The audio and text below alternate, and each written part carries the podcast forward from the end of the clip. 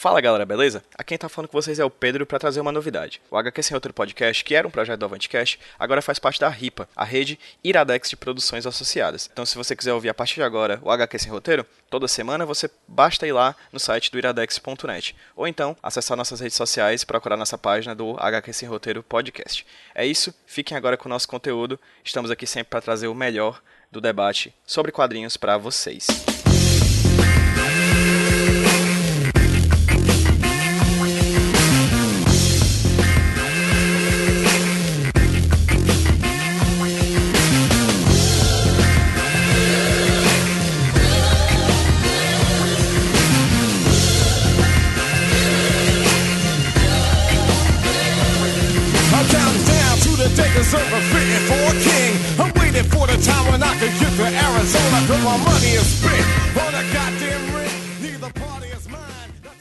Amigos, bem-vindos a mais um HQ Sem Roteiro. Eu sou Zé Wellington, falo aqui da tempestuosa Sobral City nesse papo hoje sobre cenários, ambientação, o que é que a gente precisa saber para poder criar, onde nossa história vai acontecer, qual a importância do cenário, se ela move a trama, se ela é importante para os personagens. E hoje eu estou aqui nessa conexão de Skype horrível no blackout total, aqui no momento no escuro, dependendo da 3G, para conversar com meus amigos, entre eles o rei da Montese, Luiz Carlos Oliveira Souza. Se apresente, dê o seu oi para os nossos ouvintes. Olá, pessoal. Olá, ouvintes. Olá, sejam bem-vindos a mais um podcast. É sempre uma alegria tê-los aqui. e da decrépita, é falso, da decrépita, da decrépita messejana, ele que serviu de modelo para a estátua da nossa querida Iracema, Iracema, Iracema, né? Iracema, é, Iracema. É, ele que serviu de modelo para a estátua de Iracema que tá na Lagoa da Messejana, Pedro Sim. José Arruda Brandão. Oi, gente, tudo bem? Como é que vocês estão? Eu não vou ser tão falso quanto o Luiz, não. E aí, beleza, pessoal? Como é que tá? São quase uma da manhã, cara. Eu tô morrendo de sono, então. É, Oi, sejam todos part... bem-vindos a mais esse HQ Sem Roteiro podcast. Por falar em noite, por falar em madrugada, a gente tem Por falar em apagão. Por falar em apagão, olha só, escuro, eu tô aqui no blackout, em homenagem ao nosso convidado de hoje, ele que vem lá da grande Belenzinho, do grande Belenzinho, baixo do Belenzinho. Tô inventando. tá vendo como é que é, caralho, bicho? O cara quer dar uma de. Eu quero criar uma ambientação, porra. Eu fico falando merda, né? Mas fala aí, Rafael Fernandes. E aí, galera, beleza? Pô, tô ansioso para gravar esse negócio. Ainda mais que eu tô gravando com alguém que tá no clima da minha história, né? Falando em cenário, estamos aqui com um cara dentro do cenário do apagão. Apagão Sobral. O que sobrou no apagão Sobral?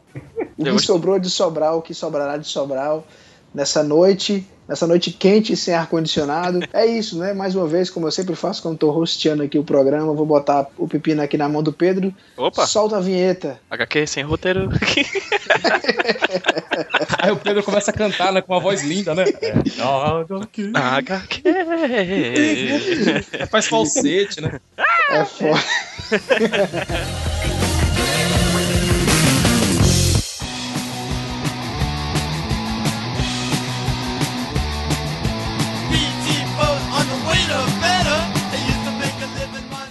Vamos falar um pouquinho de cenário hoje, né? de construção, de ambientação de quadrinho. O que é que a gente pode falar sobre cenário? O que é que é um cenário, um roteiro?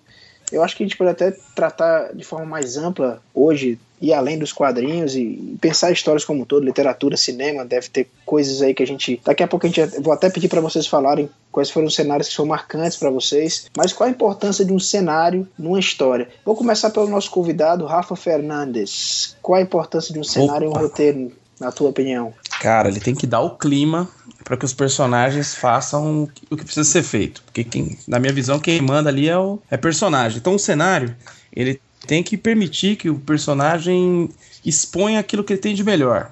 Seus medos, suas frustrações, o que, que ele pode fazer, como ele pode abusar de algumas situações por, por conta do cenário. Acho que o cenário é, é da Santíssima Trindade, né?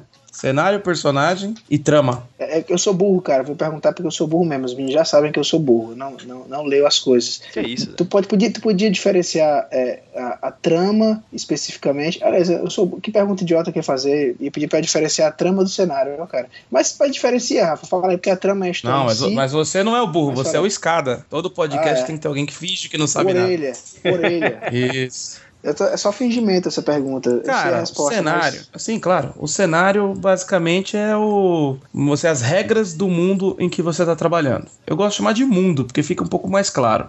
Se fosse um videogame, seria, por exemplo, a gente está jogando GTA. A gente sabe quais são as regras do GTA. Você está jogando Pac-Man, você sabe as regras e o ambiente do Pac-Man. E o mesmo para um cenário de uma história em quadrinhos. Então, por exemplo, você pega lá a sua própria HQ, Zé, Steampunk Ladies cenário qual que é? É um faroeste steampunk em que existem vários conflitos com homens. Vamos dizer assim, que vão ser expostos durante a história. Esse é o cenário. E por outro lado, você tem a trama, que é a história mesmo, propriamente dita, começo, meio e fim do que acontece na história. Então, por exemplo, no, citando o próprio Steampunk Ladies, aí é a, é a trama das duas garotas, dos os dramas que acontecem com elas, quem elas perdem, quem são os aliados e para onde vai, etc. Eu queria puxar aqui uma coisa que o Rafael falou, uma coisa muito importante que eu acho quando a gente está concebendo o cenário, que é a questão das re... o, o cenário ele define as regras para os personagens atuarem. Isso é muito, muito, muito importante mesmo essa questão das regras. Me incomoda muito, por exemplo, uma história como de Hellboy, que é uma história fantástica, muito massa, mas tem vários momentos da plot de Hellboy, né, da trama do Hellboy,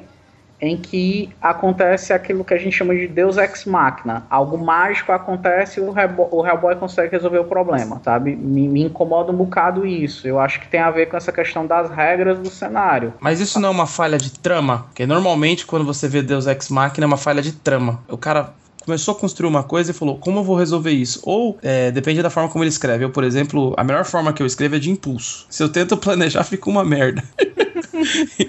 então, se você escreve de impulso, às vezes você comete essas coisas. Uma falha que eu acho comum de cenário é quando a gente acaba colocando um personagem que não se enquadra muito bem nele. Isso não é nem algo muito grande, assim, como por exemplo você colocar um robô no meio de uma, de uma história, sei lá, do Príncipe Valente, por exemplo. Percebo muito que um, um erro de cenário muito comum é quando o personagem ele não se enquadra bem na, na época e no plano de fundo que ele está sendo colocado em coisas comuns, como por exemplo, sei lá, um personagem que fala gírias atuais em um em uma história séria do século XIII. Por exemplo, um desenhista daqui de Fortaleza, Fred Macedo, faz histórias de, de, Ele adora histórias de, de bang bang, né? De faroeste. E ele sempre percebe, por exemplo, que de vez em quando tem um cara do, do Western que tá usando uma pistola que, naquele período histórico, por exemplo, sei lá, na Guerra de Secessão dos Estados Unidos, naquele período histórico, aquele tipo de arma não existia. Isso é um erro que eu vejo comum de cenário, de, de, de ambientação de um quadrinho, é de um quadrinho, de um, de um filme, de um, de um livro. É quando você não percebe essas minúcias, entende? Isso são os mais comuns, né? É, às vezes dá para você dar uma enganada, mas. Claro, claro, claro. Por exemplo, essa do, do revólver vai, vai, vai incomodar ali,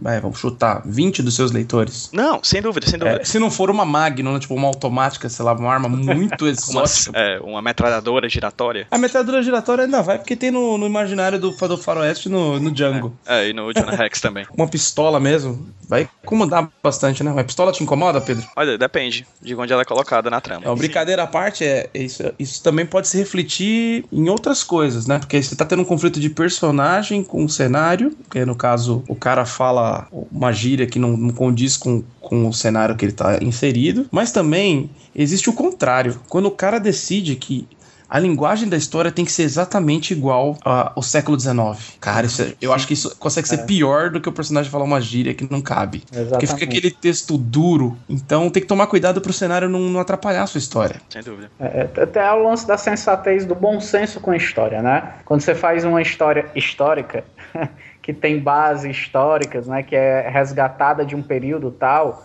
você tem que trazer ela para os nossos leitores modernos, tem que ter o bom senso de que certas adaptações são necessárias. A linguagem, como tu falou, é algo essencial de você adaptar. Não, não dá para você puxar a mesma linguagem da época. Ou, ou sei lá, coloca ela em pontos chaves para que tenha mais um charme do que realmente seja algo que, que force a gente a ficar estático ali, tentando decifrar aquelas palavras. São Mas... doses homeopáticas. Você já viu o pessoal que trabalha, mas não é só histórica. O pessoal trabalha com ficção científica. Coloca uma língua diferente, o nome dos lugares é completamente diferente, os nomes dos personagens também, também algumas palavras. Então, por exemplo, dinheiro passa a se chamar Rulos. E aí eles são o povo Chaga Chaga, o fulano de tal se chama Zulu, do povo Chaga Chaga, te, do, te deu dois rulos. Cara, Mas... eu posso citar a obra onde, onde, onde isso se iluminou para mim. É o Fantasy and Science Fiction, é The Guide to Writing Fantasy and Science Fiction, do Philip Attons, um livraço, só tem em inglês, infelizmente. É um livro que o cara ele roteirista e escritor de literatura da Wizards of the Coast. Ele que cuida dos livros do D&D. Cara gabaritado. Meu irmão, um livro incrível. Então aí o livro é bacana porque ele tem um trecho que ele fala isso, ó. Você vai trabalhar um mundo muito próprio, você tem que dosar a quantidade de linguagem desse mundo que vai aparecer por página do livro. Ou no caso do livro é parágrafo, mas por nós seria por página, até mesmo por balão. para não ficar incompreensível, que a gente falou.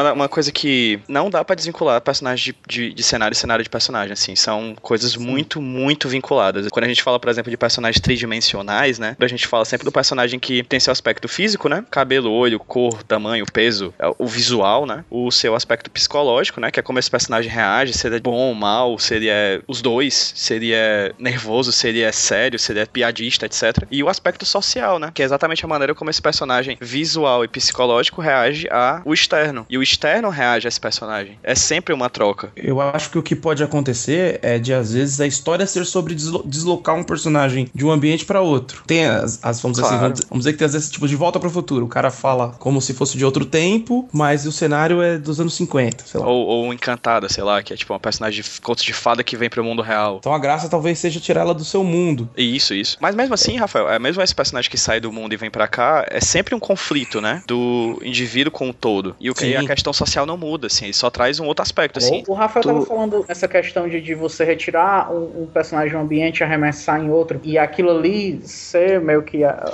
um direcionamento da história. E tem também, assim, para termos estéticos, até alguns anacronismos, né? São interessantes. Aquele Maria Antonieta, da, da Sofia Coppola, que aparecem coisas. Mas para puro cerne estético que tem a ver com a construção das personagens dentro daquele contexto. Né? Na verdade, o cenário é aquele. Então, por Exato. exemplo, eu tô lendo um, um, quadrinho, agora não me lembro o nome. É Romeu e Julieta em um mundo que é hip hop, com os caras lá do movimento black lutando com katanas. Então o texto é todo de época, estilo. Tipo, não tem como dar errado, cara. Na boa, não tem como dar errado.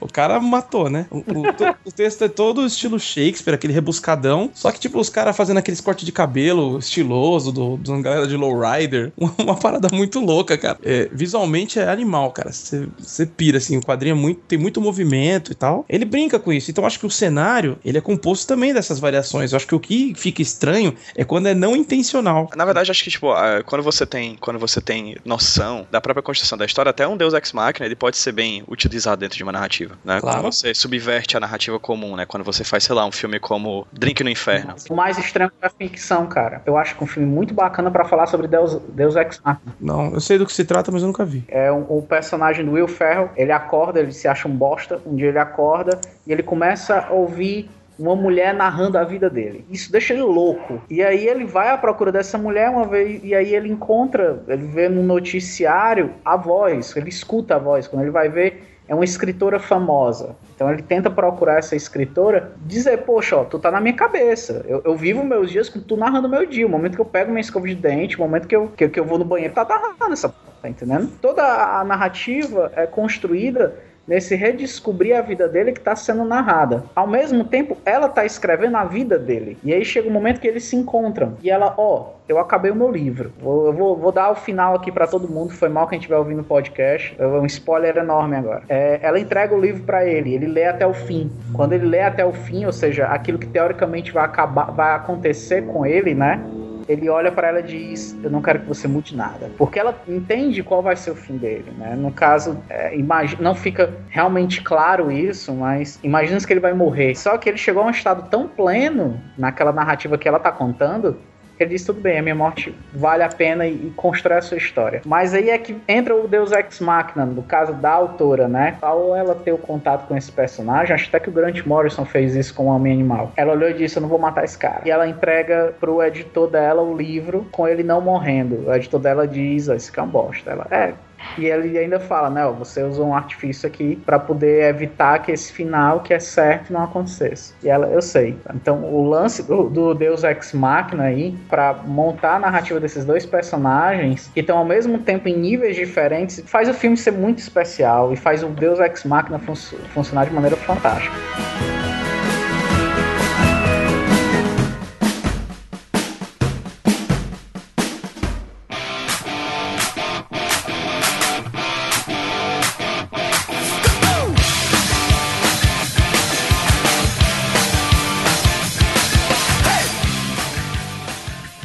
Explica aí para nós o que é Deus Ex Machina. Deus Ex Machina é quando você tem uma, um elemento que é utilizado na trama para resolver um problema que foi posto pela própria trama, ele fecha os problemas de uma maneira tão absurda e tão abrupta, abrupta que acaba sendo visto de, com maus olhos porque parece que é uma escolha preguiçosa ou sem, sem muita inteligência por, por não estar na própria trama. Às vezes é, nem é absurda, ela só, é, é um, ela só é, não é verossímil. Ela não é verossímil, perfeitamente. Essa é a palavra, verossimilhança. Uhum. Porque quando a gente constrói uma trama, é importante que todos os elementos da própria trama estejam dentro dela, né? Como, por exemplo, sei lá, se um personagem no final de uma, de uma conversa vai matar alguém com uma espingarda, dentro de uma sala que os dois estão conversando, é importante que a espingarda seja, seja mostrada em algum momento da trama desde o começo, que essa espingarda não apareça do nada. Pô, é bacana que, que essas informações estejam dentro da trama o tempo inteiro, para que você saiba quando ela acontecer. Quando a gente fala em cinema, tem até a regra do 3, né? Uma informação tem que ser repetida três vezes para que, ela, para que o, o espectador entenda que ela realmente que, que ela é verossímil dentro daquilo. Né? Zack Snyder fez isso muito bem falando da tal da Marta no Diabo do Batman vs Superman. ela porra. A gente tem que tomar cuidado também, pra, por exemplo, não sei se vocês já trabalham com, já trabalharam com histórias de policial ou mistério. Trabalhando com agora. Você tem que enfiar na cara do leitor o tempo todo, mas você não pode deixar ele ver. É verdade. É, é, é. pra ele voltar e falar, filha da mãe, ele começa é. a voltar, olha, tava aqui, tava aqui. Isso acontece, isso aconteceu comigo, Rafael, quando eu tava lendo aquele O Caso dos Dez Negrinhos, que depois virou, depois virou um filme que o spoiler tá na, na capa, que é Não Sobrou Nenhum, né? Tipo, o spoiler é o nome do livro, tem um momento onde um personagem, pô, na poesia, dez negrinhos, né, dez jovens escravos que morrem, né, e as pessoas na ilha morrem do jeito que esses escravos morrem. E um dos escravos morre com um ataque de urso. E achei estranho, porque na ilha não tinha nenhum urso, e em um determinado momento o personagem tá passando debaixo de uma janela e cai um relógio de urso, urso feito de mármore. Aí eu fiquei, que porra é essa? Ela não mostrou isso. E eu voltei no tempo, fui lá na descrição do, do quarto e tinha lá. O quarto era bonito, tinha um papel de parede e tal. Lá em cima do, tinha um, um relógio de urso de mármore. Era uma vírgula dentro de um monte de palavras mas estava lá. É Agatha Christie? Agatha Christie. Agatha Christie. Então, fim da história, cara. Ela inventou essa porra. Incrível. Incrível. Você vai falar que foi o cara o, o, do Sherlock Holmes, não. Foi a porra da Agatha Christie que fez isso é, da melhor cara. maneira. Galera, achei o livro, o quadrinho que eu falei pra vocês que é hip hop com Shakespeare, chama Prince of Cats.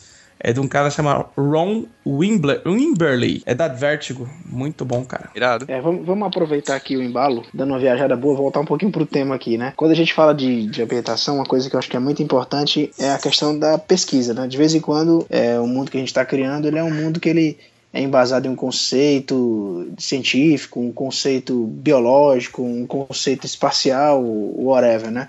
Para vocês o que é essa história da pesquisa na criação de uma ambientação de um cenário. Vou até usar como, ref, como referência o Rafa, que lançou recentemente o Apagão, né, que é um cenário pós-apocalíptico. É São Paulo, São Paulo que o Rafa deve conhecer bem, pelo tempo que vive. Mas como foi o trabalho de pesquisa para Apagão, Rafa? Ou tu ignora isso completamente e deixa rolar? Não, o trabalho de pesquisa de Apagão tem muito, muito de vivência, né? De certa forma é uma pesquisa. Porque, assim, Apagão é composto de de um cenário que é o centro da cidade. Quase não vai sair disso, nem como a mesma obra tendo vários volumes, acho que dificilmente a gente vai falar de algo que não seja o centro de São Paulo. Bom, cara, cheguei, ao ponto de ter que tirar foto de lugares ali que eu não entraria nem para atravessar, porque eu precisava passar a referência pro cara. Os lugares que eu trabalhei na história, pensando em cenário físico mesmo, é, muitas vezes eram lugares que, que eu via e ficava aquele ar de mistério. Cara, que entrada é aquela? Pra onde vai aquilo? No Engabaú? De frente para as Casas Bahia e pro Teatro Municipal, tem uma escadaria que eu nunca, nunca esteve aberta, que leva para lugar nenhum, tudo escuro embaixo e um portão de metal preso com uma corrente. Ele normalmente tá, é usado de banheiro pelos moradores de rua. Olhei aquilo, meu, o que que é isso? Aí fui pesquisar o que que aquela saída era. São as docas do teatro. Então, por exemplo, quando você tinha a, você tem algum tipo de orquestra, antigamente usava essa saída para os caras levarem os equipamentos por dentro ou algum outro tipo de cenário por, lá por baixo, para não usar as entradas principais do teatro. Cara, ali é a base dos macacos urbanos. Uhum, massa. Bem, Luiz e Pedro, vocês acham também que a pesquisa é importante? Vocês também são. A gente estava lembrando aqui do último podcast que a gente fez com a Marcela, ela falou que era maluca da pesquisa. Conta uma história bem bacana de quando ela escreveu Fractal, que ela foi para dentro de uma delegacia. Vocês são malucos da pesquisa também? Pesquisam arquitetura, cultura, etnia e essas paradas todas para construir cenário? Eu acho, eu gosto muito, eu trabalho muito com histórias de fantasia, histórias em mundos que não são reais, ou mundos que são reais, são parecidos com os nossos, mas são modificados de alguma forma.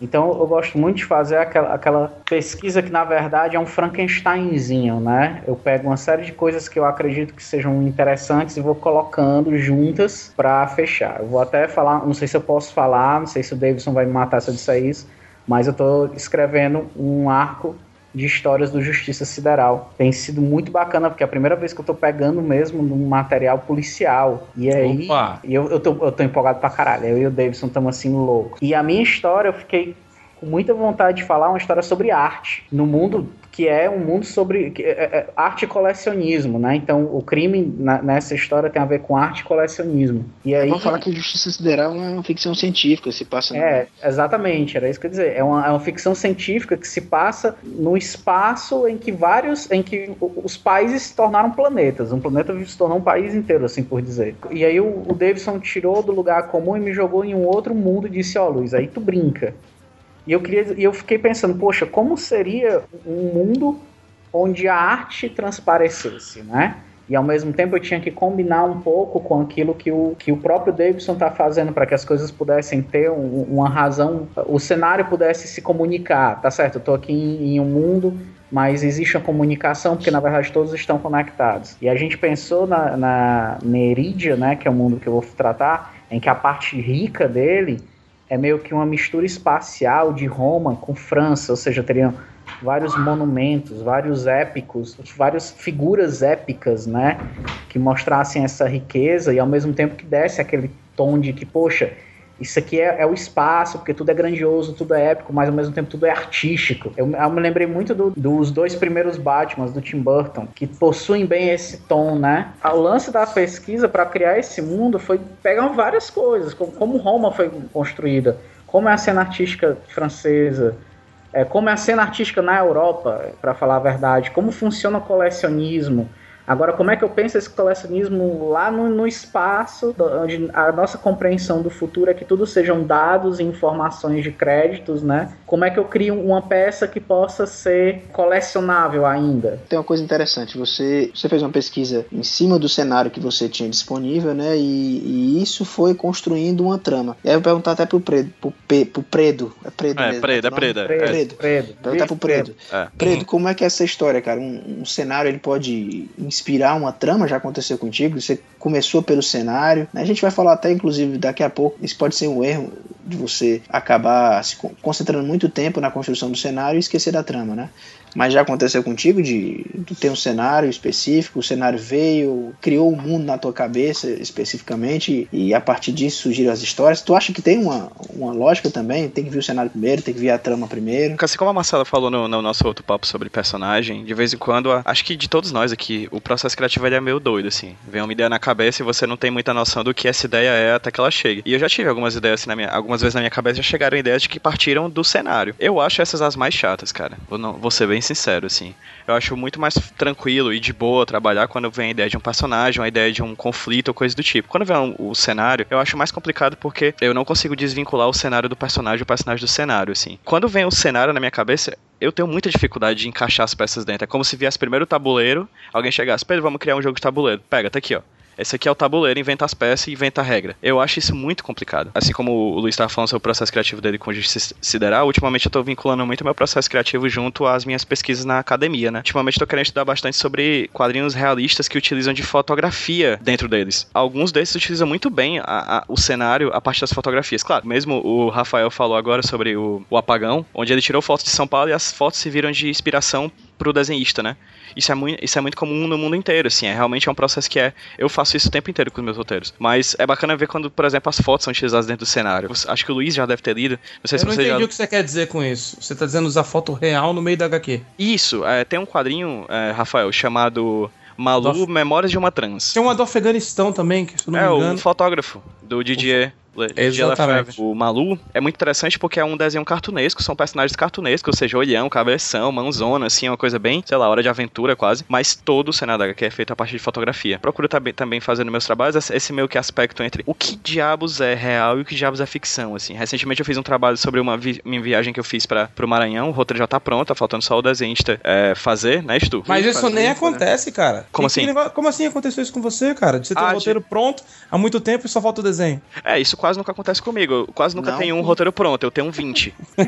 no caso desse trabalho, existem fotos que eu tirei da, da- de- do Maranhão, assim. Eu tô usando as fotografias dentro da HQ. Eu não quero que elas sejam inspiração, eu quero que elas sejam partes da, da HQ, entendeu? Olha, mas eu, por exemplo, tava, você tava falando, eu tava pensando, cara, eu não tenho problema da história começar por cenário. Porque nas- na- o lance, na verdade, é que às vezes o cenário me permite que eu crie os personagens. Então, às vezes você tem a ideia inicial do cenário, mas fica ali cozinhando até surgir uma trama, uns personagens, tudo junto, né? Vem tudo mais ou menos junto, às vezes.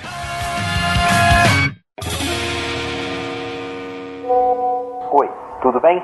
Meu nome é Otávio Aragão, eu sou criador do universo Interpol, que começou em 1998 com um conto Eu Matei Paulo Rossi, que era um conto que sobre viagem no tempo, sobre um rapaz que viaja para tentar salvar a seleção brasileira da sua derrota nas mãos do carrasco italiano. Esse conto teve um razoável sucesso na época e aí me pediram para escrever continuações eu disse, tá, bem, eu posso até escrever, mas seria mais interessante, me, me parecia mais interessante na época, que essas continua, essa continuação viesse por, pelas mãos de outros autores. Eu sempre fui instigado por essa questão da, do resultado diferenciado de mentes diferentes.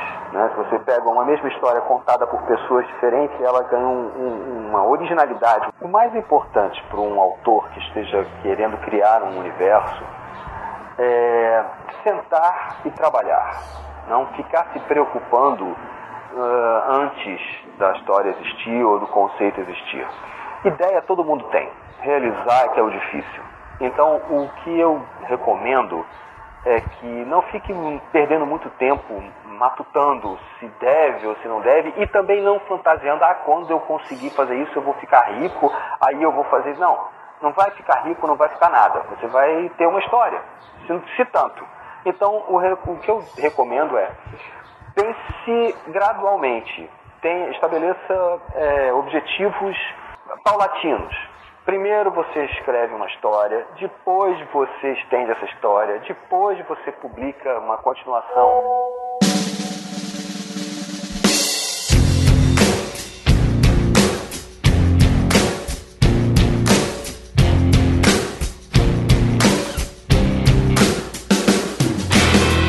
Where I come from isn't all that great. My automobile Saiu na Imaginários 4, comprem, tá lá na Draco, certo? Uma história minha do Kalel e do Maxwell, que a gente tá trabalhando há um tempão. Quando o Kalel, que foi quem teve a ideia dessa história há muito tempo, ele pensava numa grande saga cheia de coisas e tudo mais. E eu olhei pra ele e disse: Não, cara, vamos fazer histórias curtinhas, completas por si só, que consiga apresentar os personagens numa boa aventura dentro de poucas páginas. Mas só que os personagens dele vivem no mundo de fantasia. E a primeira vez que, gente- que eu escrevi isso daí, eu me preocupei com os personagens e deixei o mundo de lado. E isso fez com que a- as regras fossem bagunçadas. E aí eu tive É, de parar. eu, eu tive de parar aquilo, voltar para o cenário, criar uma série, criar todo o cenário, criar uma série de regras para esse cenário, para depois voltar a trabalhar com esses personagens. Então, assim, é, pensar no cenário antes, principalmente quando você está trabalhando com histórias ficcionais, fantasia, ficção científica, seja o que for, é essencial para aquilo que, que o Fernandes falou agora, que é manter as regras do jogo. Não, não, não É, mas- tem como, cara. Só, só pra deixar Eu- claro, eu não disse que eu não faço isso. Eu só tô dizendo que Não, dos entendi. processos, dos caminhos criativos, esse pra mim é o mais difícil, entendeu? Partir É, do cenário Assim a gente entendeu. pro, pro Eu acho, que, eu, acho, eu acho que tem duas coisas, cara. Primeiro, vamos aqui ficar cagando regra de quando como é Não, história claro. tem que começar, Não, não, porque Claro. é, os caminhos pra criação são muito diferentes, né? Às vezes, realmente, você tem a ideia do cenário. Caralho, imagina um planeta assim, onde só... É. Um mundo onde um planeta só vive mulher e o outro planeta só vive homem, né? Perfeito, perfeito. Pronto, Van Dredd, inclusive, anime, né? Aí você faz Aí- uma história que tem um, um cara que quer ser mulher, uma mulher que quer ser homem, Pronto, Perfeito. exatamente. e eles querem trocar de planeta. Não, exatamente, pode ser. é, e Eu acho que isso existe muito. Mas uma coisa que tá surgindo aqui no papo, que eu acho que é, que é bom se falar e que acontece muito, é porque realmente tem, tem uma galera que se preocupa demais com, com o cenário, com a ambientação, e esquece que a história é mais importante, cara. Eu vou dizer, Sim. sem medo nenhum de, de viver, que a história é o que importa, o que vai rolar. Tá? O cenário é uma coisa que contribui muito para a história, mas se você não tem uma trama bacana, cara, o cenário não vai salvar a tua história. Então, assim, eu lembro de uma, de uma coisa interessante, né? Eu acho que ouvindo um HCast, que é um podcast de quadrinhos que existia antigamente, inclusive feito também por uma galera do Ceará, teve um, um programa muito bacana que ele chamava Causos do- dos Quadrinhos e tal, e o Daniel Brandão, que tem um estúdio aí, que inclusive o Luiz trabalha com ele, que é nosso amigo, ele conta uma história de de vez em quando aparecer algum aluno querendo contar uma história para ele que ele está planejando, né? Às vezes chega com um monte de papel, parece uma bíblia com tudo que tem escrito e o cara passa meia hora contando a história que não é a história.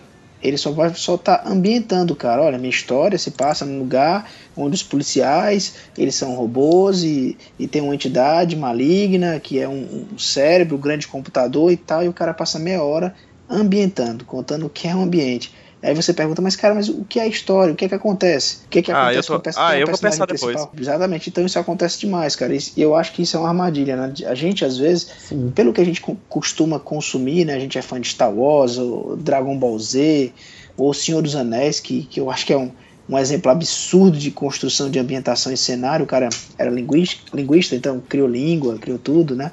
E às vezes a gente quer meio que criar o nosso desse jeito e acaba esquecendo que o básico, né? Que o principal é o que é que vai acontecer na história, né? Como ela começa e como ela termina. Então, é, é- é um cuidado que, que eu acho que a gente tem que ter às vezes. Não sei se vocês concordam comigo, né? De, de não deixar, às vezes, o cenário ele se sobressair à trama. Concordo muito, mas isso vou, vou, vou cuspir no prato que eu comi. Eu joguei RPG a vida inteira e percebi que esse é um vício comum de quem começou a escrever vindo do RPG. Tem um cara que, que fez curso de roteiro com, comigo, não que eu dei curso pra ele, a gente fez junto, com um curso inclusive do André Diniz, em que o cara chegou e falou assim: Olha, eu tenho aqui uma história, vou escrever um quadrinho muito legal, tá? Passei 10 anos pesquisando, tem a geografia, a língua, eu, eu criei mais de 200 personagens. Falei, mas e do que se trata a história? Então você tem alguém que, que criou um monte de ficha de personagens estilo RPG, que isso não significa criar um personagem numa história, criou um monte de coisa pra cenário, criou um livro de RPG, cara. Ele não criou quadrinhos, não criou uma história. Porque aí você vai ver que a trama, ela, ela tem que estar ali, velho. Não importa se você já tem tudo pronto, senão você vai ficar perdendo tempo criando coisas que você nunca vai usar na história. Ah, eu sei que na verdade, a parte norte do mundo tem um, um monstro que devora, mas você nunca vai contar aquilo, então não interessa pra ninguém, nem pra você. Exatamente. Tem esse detalhe que tu falou que é interessante. Às vezes o cara. É a questão da gordura. O cara cria, às vezes, o que ele não vai utilizar. Eu entendo que você, quando vai contar uma história, talvez seja uma regra, e é, é foda falar regra quando se fala de criação, como eu já falei, mas eu entendo que você tem que. Não pode criar apenas o que vai ser utilizado na trama. Às vezes você tem que ter um pouquinho a mais pra contar, pra, é, até pra ambientar melhor. Mas tem, tem nego, cara, que, que viaja na maionese, sabe? De, de ir pra um ponto específico que nem vai ser utilizado na trama, né? E, e se empolga, né? Porque todo mundo adora ser Deus mesmo, de criar alguma coisa.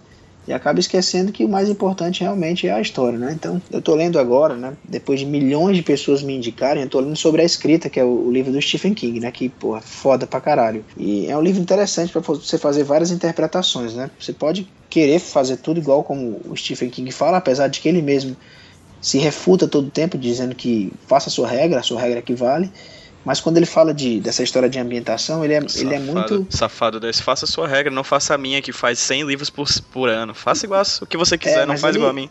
Mas eu não sei se vocês já leram, mas ele fala, cara, como ele faz, cara. E ele é muito metódico. Ele vai no banheiro, e- caga o livro, né? Só isso explica, porque, enfim. Quase isso, quase isso. Mas quando ele fala de cenário, cara, no, no livro, ele, ele diz que foda-se o cenário, cara. Dificilmente ele, ele perde tempo fazendo uma pesquisa, alguma coisa. Ele senta a bunda na cadeira e começa a escrever.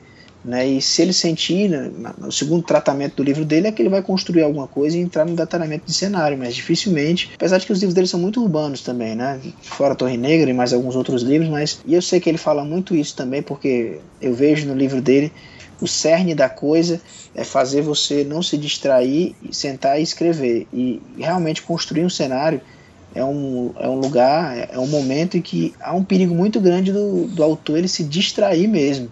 De ele perder tempo, perder tempo criando coisas, de ah, vou criar uma língua agora, vou, ah, o sistema monetário vai ser diferente, vai ter quatro luas, ou vou pesquisar agora que, qual é o impacto científico que ter quatro luas no planeta da minha história vai ter, como os dias vão se passar e tal. Cara, às vezes a gente tem que.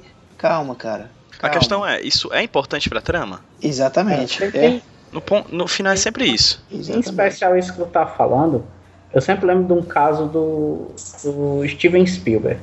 O Steven Spielberg é um típico diretor que ele, ele é apegado à trama dele.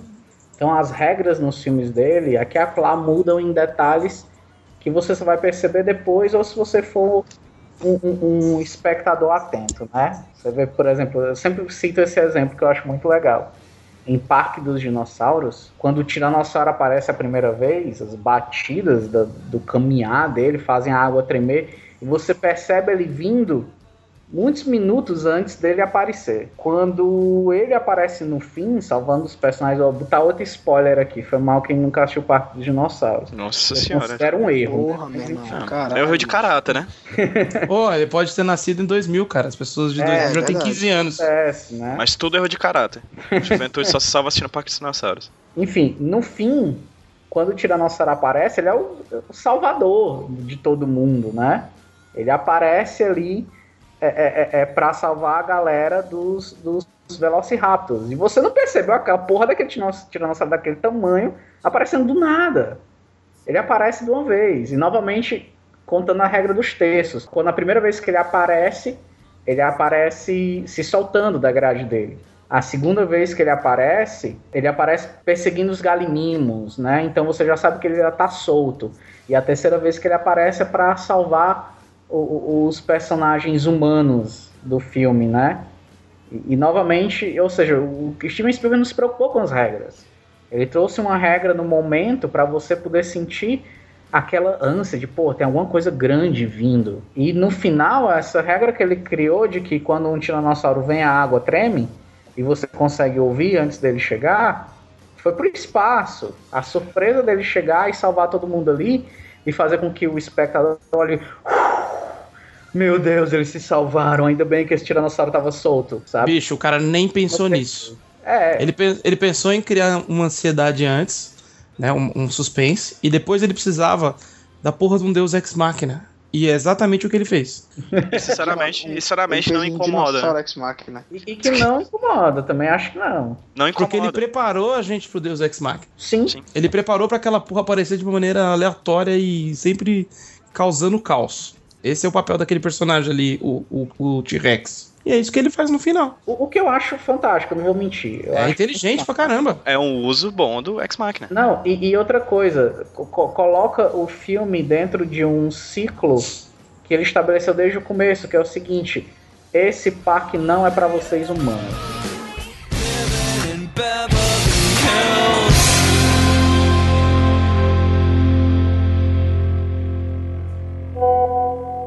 Sou a Ana Luísa Keller, eu tô produzindo a história em quadrinhos Beco do Rosário, já lancei a primeira parte, né, o primeiro volume, e essa história se passa na Porto Alegre dos anos 10, 1910, 1920, e daí o meu grande foco ali, um dos meus grandes focos foi justamente tentar mostrar como é que é esse cenário, né? Essa cidade do início do século passado. Então, eu me dediquei muito assim a pesquisar essa questão da, da cidade, né? Que era, como é que ela era naquela época, porque muito pouco dela restou até hoje. Aqui, no caso de Porto Alegre, diferente de outras capitais e cidades do Brasil, uh, se perdeu muita coisa, né? Da época colonial, que foi quando, quando se deu o desenvolvimento da cidade, né? E até do, do final do século XIX, início do XX também, se teve muitas perdas em termos de patrimônio histórico. Então eu fui atrás, né, de, de muitos, muitas plantas, né, nos arquivos históricos públicos, fui atrás de muitas fotografias também, para uh, usando a perspectiva, né, o desenho de perspectiva, que é a minha grande ferramenta, né, uh, ter os elementos daí de detalhes, de tipos de prédios, de, uh, de formato das ruas, né, dos, dos caimentos e tudo, para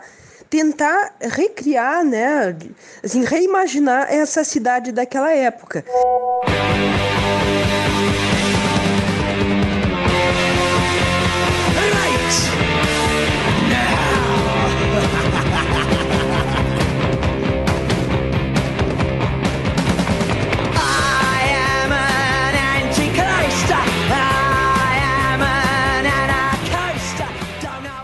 Coisa que o, que o Zé falou sobre o, o, processo de escrita do Stephen King, que eu acho que é uma coisa que acaba permeando todos nós aqui, uma coisa que me veio à mente é que grande parte das, das histórias do Stephen King, principalmente as de, as de contos, por mais que sejam de raso fantástico, elas se passam no Maine, que é, é a cidade do Stephen King, né? que é a cidade Exatamente. que ele morou, que ele, nas, que ele nasceu, que ele cresceu lá. O Rafael falou de, de, de apagão, Acho que tanto para mostrar como é que seria uma São Paulo pós-apocalíptica, quanto pela, sei lá, pela intimidade dele com a cidade, né? Ele mora lá. Eu odeio essa cidade. Ah, você odeia, por isso que você fez o pós-apocalíptico, não? Quando é. alguém me pergunta qual que é o, meu personagem favorito, eu falo que é São Paulo. Tá em todas as minhas HQs, cara. Inclusive, vou dar uma dica pro, pro Rafa, viu? Próxima cidade pra você fazer uma, uma história Sobral, viu, cara? Porra, e, assim, tenho... e, assim é, eu começo a cumprir a cota de citações a Sobral no podcast, que é sempre Eu preciso importante. passar uns dias às suas custas lá em Sobral. Bora, cara, vamos lá, cara. É, o resto é da realeza. Já é. Se vocês querem falar de, de bons exemplos, a gente já falou de alguns aí durante o, o podcast, mas pode ser na cultura pop como um todo. Cenários que vocês acham marcantes, é, que vocês gostem, que vocês lembrem, que vocês viram que o cenário realmente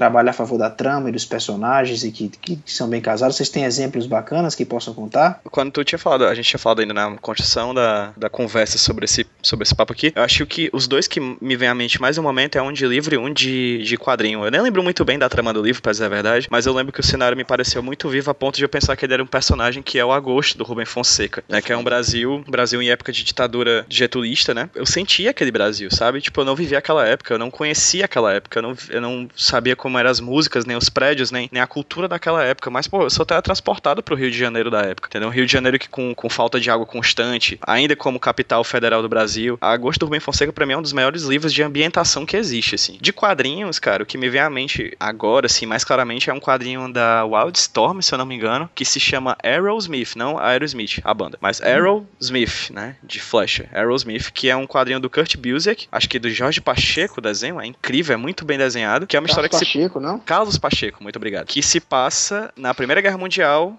mas como se fosse um mundo de fantasia. Então, em vez de tanque de guerra, a gente tem golems, em vez de aviões, a gente tem dragões. Eu acho muito bacana a visão do Kurt Busiek quando ele pega a história real, entre aspas, que a gente tem, né, da Primeira Guerra Mundial, e aplica o elemento da fantasia sem modificar muita coisa. As batalhas são as mesmas, né? A mudança realmente, a única. É, é basicamente ele pega um soldado, em vez de colocar nesse mundo real, muda para esses elementos fantásticos, mas a trama é muito bem desenvolvida junto ao cenário. A gente acaba aprendendo sobre o mundo real a partir da, da história fantástica, assim. Na hora que tu fez essa pergunta, minha cabeça voou para mil cenários incríveis que eu amo mesmo. Tipo, nos livros do Bernard Cornwell, principalmente as Crônicas de Arthur, tem a, a Inglaterra daquela época eu acho fascinante e tal. Lembrei também de um livro que eu amo, que é o, o Dora Doralina, da Raquel de Queiroz, em que cada vez que a personagem muda o cenário dela, é uma mudança da vida dela. Porra, é uma genialidade. Mas eu vou ficar com três obras em especial que eu acho que os cenários mais me impactaram.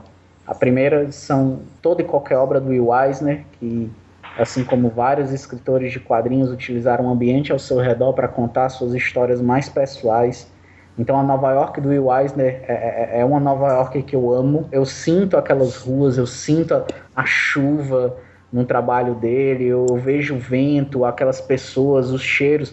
É um quadrinho completamente sensorial para mim. O segundo é de um quadrinho que eu li recentemente que é toda vez que eu relembro dele, quando eu pego nas páginas dele, eu só consigo me identificar ainda mais, que é o Bordados da Marjane Satrap.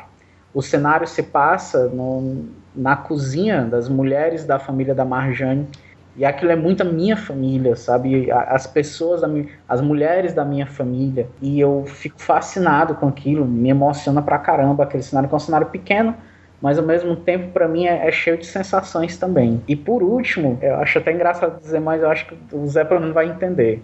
O, a Tóquio de Neon Genesis Evangelion, para mim é um dos cenários mais barulhentos, mais... O pessoal fala muito de Akira, né, do Katsuhiro Otomo, a Tóquio do Katsuhiro Otomo é também muito legal, mas a de Evangelion, ela consegue gritar para mim de um jeito que, que eu consigo ouvir a voz dela, eu consigo ver aquelas cores de maneira clara. É até bacana que, tipo assim, tem um detalhezinho, às vezes que as pessoas começam a ver Evangelho e não percebem no fim, que são as cigarras. No começo de Evangelho há uma esperança. Aquelas cigarras estão dizendo que o mundo está mudando. Ao fim, não há mais o som das cigarras. Isso quer dizer que o mundo já acabou. Aquela mudança da esperança, esqueça a esperança, abandone essa merda. Toda toque de, de, de Evangelho, eu acho que é um dos cenários que eu mais amo a cozinha da Satrap em Bordados, a Nova York de Will Eisler e a Tóquio de Evangelho. Meus amigos, olha, acho que o cenário mais marcante de todos para mim, vou pensar da minha infância até hoje, é o mundo de World of Darkness, com Vampira Máscara, Lobisomem, Mago. O troço é tão gigante, velho. Tão... Ó, tô olhando aqui para meus livros, eu devo ter uns 50 livros dessa parada e dá para escrever qualquer coisa com isso. É, é, tipo aquela biblioteca que você fala, olha, quero escrever sobre, sei lá, ó, eu tenho um aqui que é um dos mais esquisitos e difíceis, que é o, o mundo espiritual sombrio da, da, Segunda Guerra Mundial no, nos campos de concentração. Uhum. É muito. Esse. esse é o dos proibidões, é o que chama. Tem uma, um selo desse chama Black Dog, que é só de coisa meio barra pesada.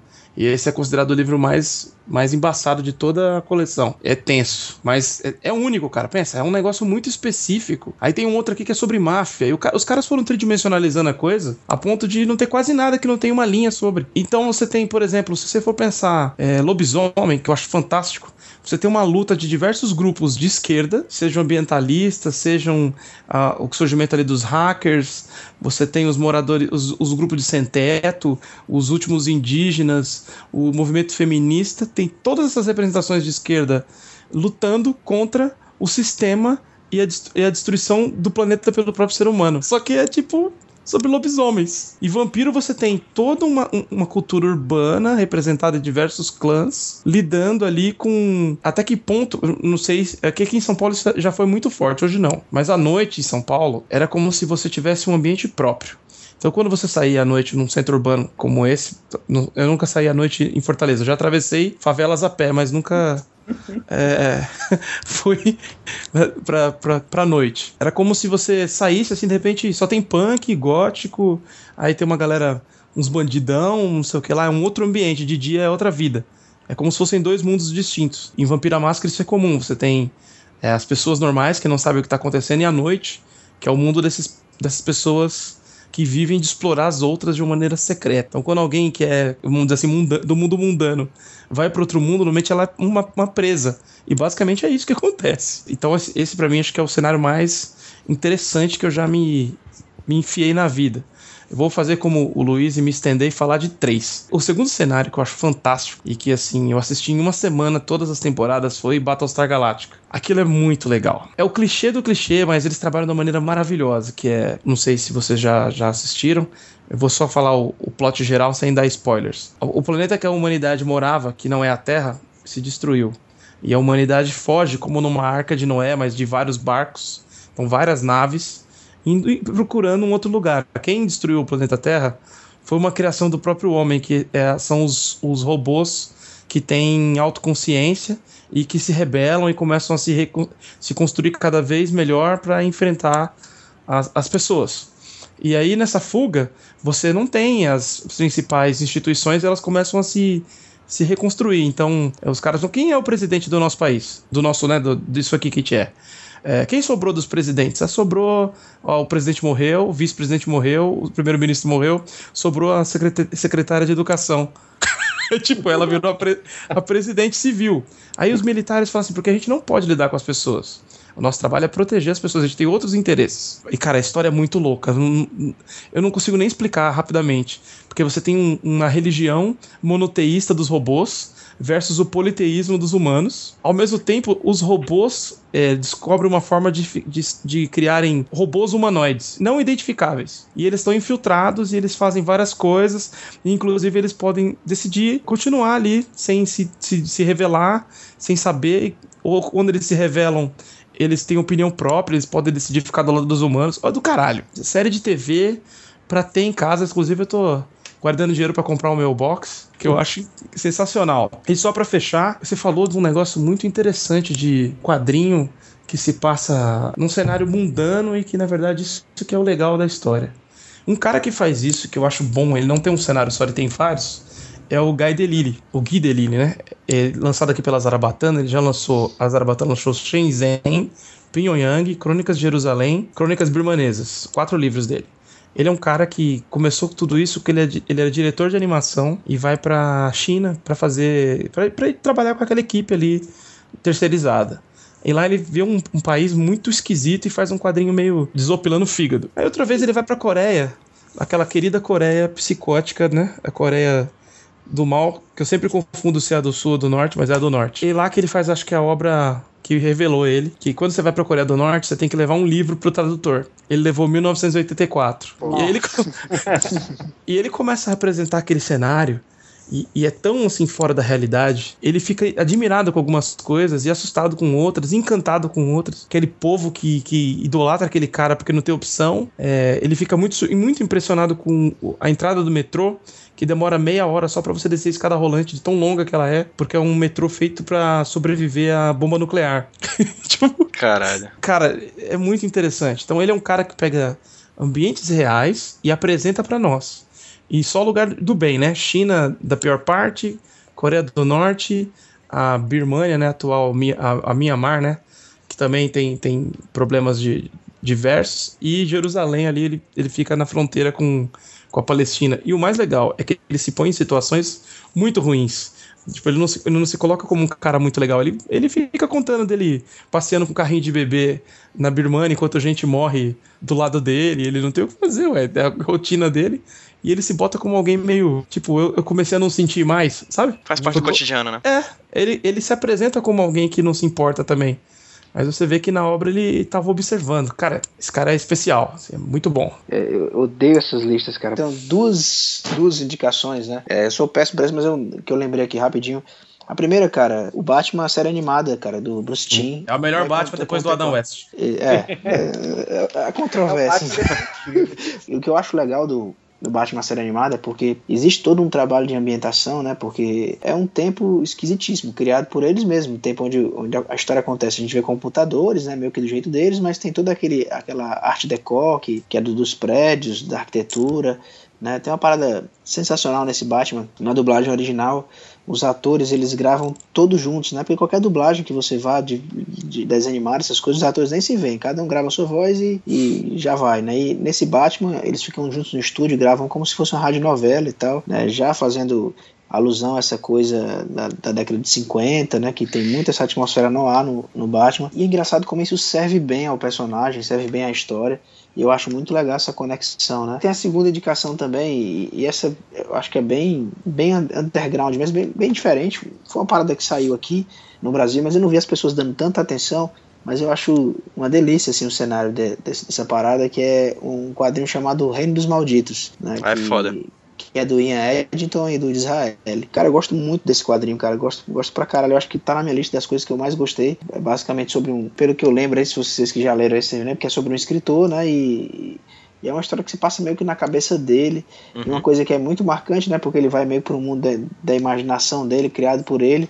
Onde um monte de personagens fofinhos, eles pra- praticamente travam uma guerra, uma guerra de verdade mesmo, uma guerra civil, se matam e tal. Tem uma passagem que é muito forte, que eu, que que eu acho muito legal no quadrinho, que é bem no início do quadrinho, quando o ursinho de pelúcia dele, predileto dele, morre nas mãos dele lá no meio da guerra, cara. E, e eu acho sensacional esse quadrinho. Eu gosto muito desse, dessa mistura quando a gente pega uma coisa mais mais infantil e dá uma, uma, cara mais adulta. Funciona muito bem nesse quadrinho e, e acho que vale a pena escavar aí, quem não conhece.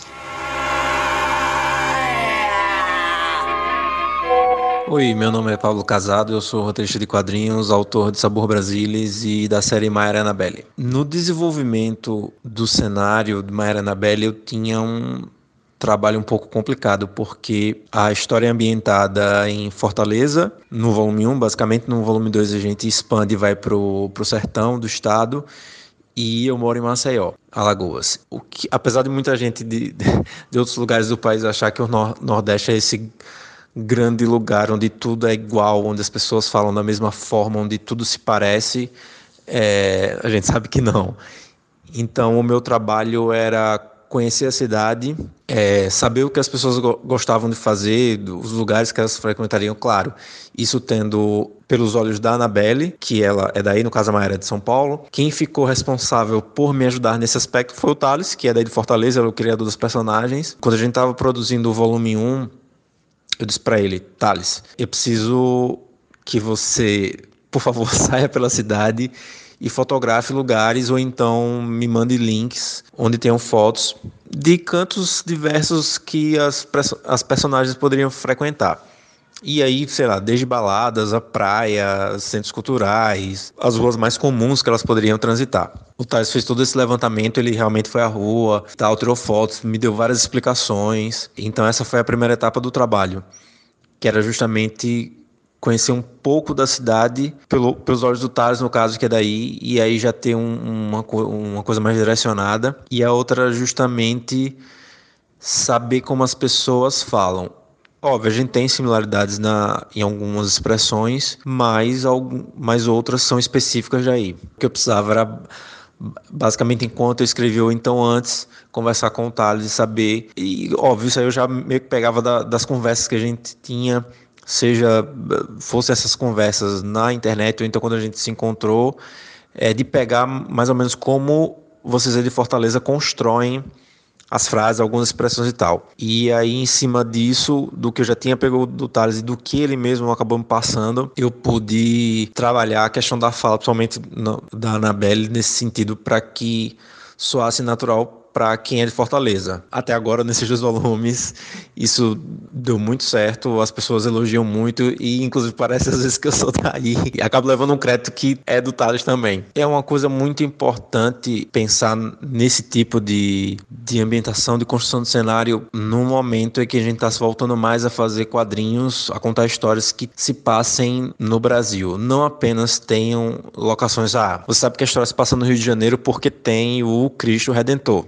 grande coisa. Os personagens que são de lá, eles falam como os cariocas falam, fazem programas que os cariocas costumam fazer, por exemplo. Uma das coisas que a gente teve feedback do Maria Anabela foi justamente dos lugares que as meninas acabaram frequentando nas histórias e que as pessoas daí acabaram é, reconhecendo. É o tipo de coisa que a gente que a gente acaba procurando. No caso do volume 2, que tinha coisa do coronelismo e tal, que aí é uma coisa comum no Nordeste ainda que com especificidades em cada estado. O coronelismo daqui com certeza é um pouco diferente do daí como é diferente de Pernambuco, do, enfim. Mas são coisas que a gente precisa estudar e para dar, não, eu não diria um, um realismo, mas alguma coisa que tenha ecos do, do, real para que a gente possa transportar de acordo da, com as necessidades da história, né? É bem por aí que eu acabo seguindo. Não existe amor em SP, um labirinto místico, onde os grafites gritam, não dá pra descrever numa linda frase de um postal. A gente já fez um monte de indicação, mas eu vou dar a oportunidade para vocês fazerem mais uma indicação cada. Eu sei que nós quatro que estamos aqui, nós somos meio que batalhadores do quadrinho nacional, né?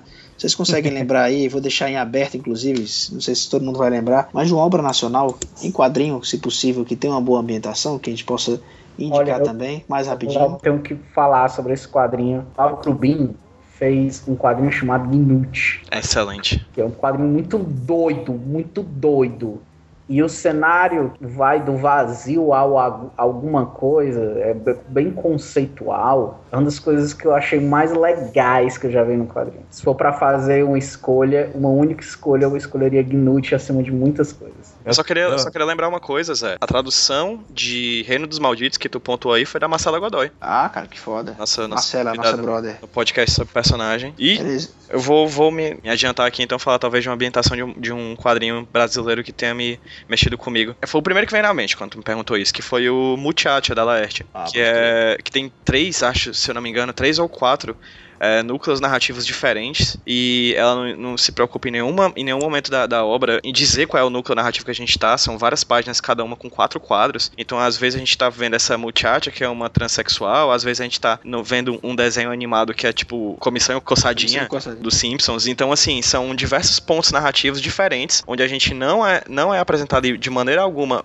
o link entre eles, mas a gente consegue, talvez não na primeira, mas na segunda ou na terceira leitura, porque é rapidinho que você lê, você consegue ambientar bem e saber muito bem sobre cada, o que cada personagem trata, cada um em um, em um nível diferente, né? Eu recomendo o Yeshua do Laudo, porque ele construiu uma história que tem um cenário clichê muito marcante nas pessoas, que é a história de Jesus.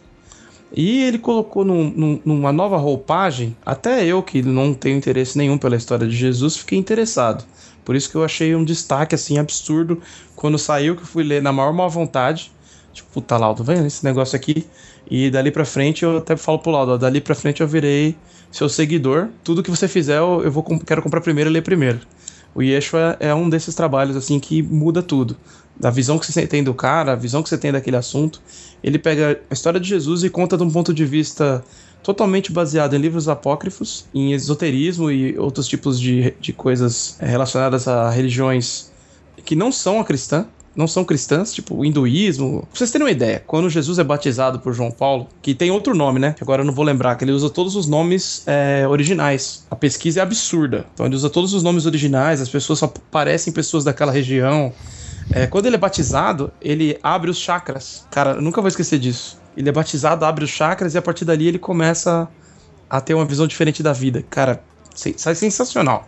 É aquele tipo de negócio que você tem que passar pra frente. Não acho que ninguém vai conseguir fazer uma história de Jesus melhor que essa, na minha opinião. Nem o pessoal da Bíblia. Cara, esse livro é mal escrito pra caramba, né? Não vamos discutir. tô falando de obra de qualidade, não tô falando desses quinta categoria, né? Tem Deus Ex Máquina pra caralho, tem quebra Mal de traduzido. Caralho, foi mal traduzido. A seleção porrada de contos é ruim. E acolá tem um personagem interessante que tu vai ter raiva em algum momento. E vai morrer, né? Parece que foi o George Martin que escreveu essa porra. Galera, então acho que a gente pode começar ah, os encaminhamentos finais. Conversamos bastante. Vocês conversaram pra caralho, mais do que eu. Tive um problema. Caiu energia. Ó, pra vocês, vocês terem noção, eu tô no escuro total, no breu total agora. Faz uma meia hora que eu tô sem energia aqui em casa, cara. Então eu tô na escuridão total aqui no apagão, vivendo no apagão do Rafael Fernandes aqui em Sobral. Aí o Rafael Só depois disse que quer vir né, em? Sobral, cara. Aí, ó, já dá pra fazer um one shot. Eu Filial acho, do Apagão vai ser em Sobral. Sobral Edition. Spin-off. É. Pois vamos aproveitar aí. o- Aí, tipo, não acontece nada, né? Todo mundo começa a trocar ideia e já era. Fim. Tá por fora das gangues aqui, porra. Tá por fora, viu? Eu tô brincando que a gente tinha um, um Twitter que eu fui viajei pro Acre, né? Aí uns amigos meus fizeram uma, uma conta chamada Acontece no Acre, em que porra nenhuma acontecia. Então, tipo, as, no- as notícias eram assim: acabou o jornal Estadão na banca. tipo, era... Aí eu lembrei. Sou Luiz Carlos Souza, professor de roteiro do Estúdio Daniel Brandão. Espero que, já que o Rafael tá aqui, logo ser oficializado como escritor oficial da Draco. Estou atualmente trabalhando com três trabalhos fantásticos. Dois eu não posso falar ainda. Um eu já soltei, que é o Justiça Sideral, com o Davidson Manes. Espero apresentar uma grande história para vocês. Eu queria convidar, aproveitar que o Rafael está aqui, convidar todo mundo a comprar a quarto, ao quarto volume da Imaginários que saiu pela Draco. Tem vários artistas cearenses lá. Já que a gente está falando de cenários, pude ver algumas das, histórias através dos artistas que se comunicaram comigo. E são cenários diferentes, histórias diferentes, são todas histórias bem legais, uma equipe muito bacana. A capa do grande Geraldo Borges, mas lá vocês vão encontrar o Rafael Dantas, que é um grande amigo e parceiro. Kalel Mendes, Maxwell Duarte, que é um cara que veio da animação, mas faz os quadrinhos bem pra caralho. Confiram o Imaginários número 4, deve estar chegando aí nas lojas, bancas, livrarias, pelo seu correio, se você comprar direto do site. Então, é isso aí. Sou o editor dessa bagaça desse podcast aqui. Faço parte do grupo Avantcast, que realiza eventos mensais na Livraria Cultura aqui de Fortaleza chamada Smash. Eventos sobre quadrinhos. Tem uma cacetada de roteiro que tá empacado na mão de desenhista e eu cansei de esperar por eles. Eu criei um projeto chamado Nove Quadros, para minha página chamada Pedrinho Chegava Descalço, onde eu tô fazendo quadrinhos em nove quadros, utilizando fotografias que eu tiro da, da minha vida pessoal ou da cidade de Fortaleza. Eu acabo criando alguns quadrinhos, meio que fotonovelas, curtas a partir disso. Coisa boa, né? Não depender de desenhista. né? Freedom. É. Esse, esse é o podcast que nunca vai ser escutado por desenhista, cara. Porque É verdade. muito mal E se desenhista. for, e se Puta for, merda, e se for, vai ter, vai, vai ter só rancor, né? É, não pode tirar a cortina do Mágico de Oz. É verdade. Pode não. Só, só lembrando, se você é desenhista e tá com um roteiro meu, isso tudo é pra você, viu, cara? É com, Tudo é pra é, você. é com rancor, mas também é com amor, né? Mas faça meu roteiro, pelo amor de Por Deus. favor. Sou Rafael Fernandes, eu sou editor e roteirista de quadrinhos e também tenho me aventurado aí como professor de roteiro de quadrinhos. Tá sendo um projeto que eu tenho feito desde o ano passado e agora eu tô pensando se vou dar um novo curso agora em agosto ou não. Eu tô fazendo uma pesquisa aí para ver se eu consigo uma base aí de alunos mínima para montar um curso um pouco maior de número de pessoas, um curso de um mês que eu vou fazer agora em agosto. Provavelmente vai ser pertinho do metrô, na nova Dice, Dice Club, né? Um lugar onde joga jogos de tabuleiro e tal. E a gente tava fazendo os cursos por lá. Vai ser ali na Vila Mariana, em São Paulo. Tô querendo fazer um curso às quintas à noite. Não sei se vai ter gente para fazer isso. Outro projeto que eu tenho me dedicado bastante, que acabou de sair, é o Ditadura no Ar Coração Selvagem, que é um volume reunindo as quatro partes da minissérie que eu e o Abel, né, o Rafael Vasconcelos, a gente fez durante o período de 2011 até o ano passado, né, em que a gente se conheceu em 2009, veio pro- o projeto veio se, se construindo, ele foi escrito, que eu estava falando, totalmente de impulso. Eu tinha um cenário, os personagens, ia deixando eles contar a história, e quando cheguei no terceiro número, eu decidi começar a amarrar as coisas. E no 4 eu amarro tudo. Quando eu tava revisando, eu consegui encontrar conexões entre a primeira e a última parte que eu jamais havia planejado.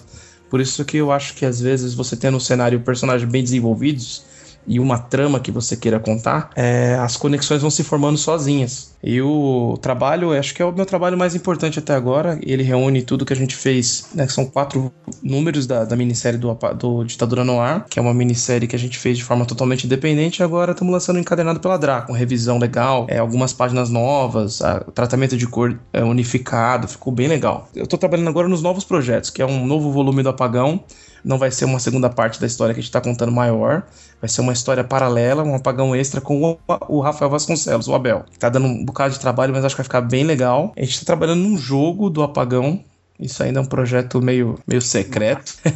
é, tá bem interessante. Jogo de, digo, de, de cartas e tal, né? Tô trabalhando em um monte de histórias, no mesmo esquema que vocês. Tô na fila do INSS dos desenhistas, esperando ser atendido e receber o Puta que tratamento pariu, adequado. É, depois que tu falou isso, eu vou me gabar, ó. Os três trabalhos que eu tô fazendo, os três tem desenhista, os três estão entregando direitinho. Até quando? É, não, tá se Olha gabando. aí, lá vem a É, tá falando Ah, demais, meu irmão. Quando é. for amanhã vai cancelar, uns t- os três vão cancelar, cara. Tu vai ver. É, tá aí falando demais, a gabando cachorra de um demais. deles, aí É. você vai ter que. Olha, no meu lado, pelo menos isso acontece coisas boas. Toda vez que uma pessoa pega um roteiro meu, do nada a pessoa ganha um emprego e não tem mais tempo. Então, eu fico até feliz. Porra, pode tem uns crer, amigos né? Fica precisando desenhar a história sua, hein? Pois galera, valeu pelo papo. Rafa, em especial, obrigado, cara, pela participação. Foi muito foda ter você com a gente aqui hoje, falando Eu um pouquinho da tua experiência. Espero que você possa voltar outras vezes, tá? E desculpa pelo, desculpa pelo Luiz, qualquer coisa, tá, cara? Que gratuito, velho. valeu, até o próximo HQ Sem Roteiro. Tchauzinho de todo mundo aí. Valeu. Tchau. Tchau, gente. Tchau, tchau.